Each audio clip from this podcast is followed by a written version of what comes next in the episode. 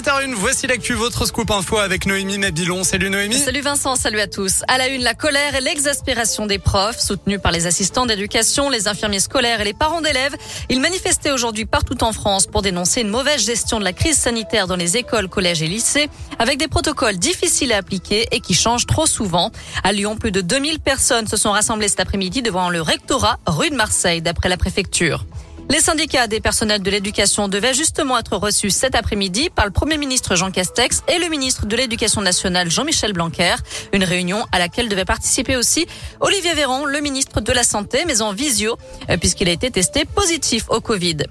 C'est un symbole fort, deux ans jour pour jour après le décès en intervention du policier Franck Labois à Bron. Une plaque allée du capitaine Franck Labois a été inaugurée cet après-midi dans le 8e arrondissement de Lyon, devant les locaux de la sûreté départementale. Le policier avait été renversé volontairement par le conducteur d'un fourgon au cours d'une intervention visant à interpeller des voleurs.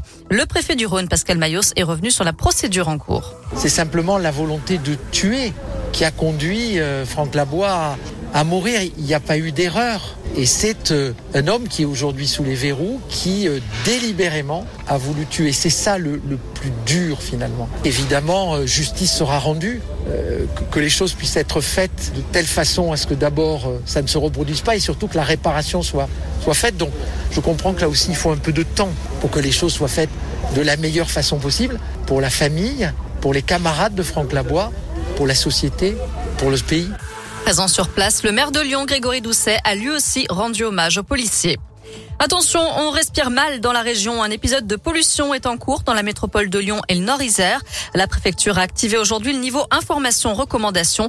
Il est donc conseillé d'abaisser sa vitesse de 20 km heure sur les voies limitées à 90 habituellement ou plus. Mieux vaut donc privilégier aussi les transports en commun, le vélo et le covoiturage dans la mesure du possible.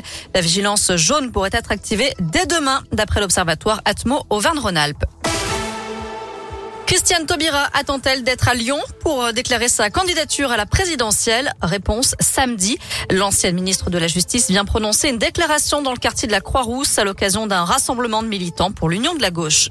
Une avancée pour toutes celles qui souffrent d'endométriose. L'Assemblée a voté à l'unanimité la reconnaissance de la maladie comme affection longue durée, ce qui doit permettre une prise en charge à 100% par l'assurance maladie. Aujourd'hui, l'endométriose touche une femme sur dix en France.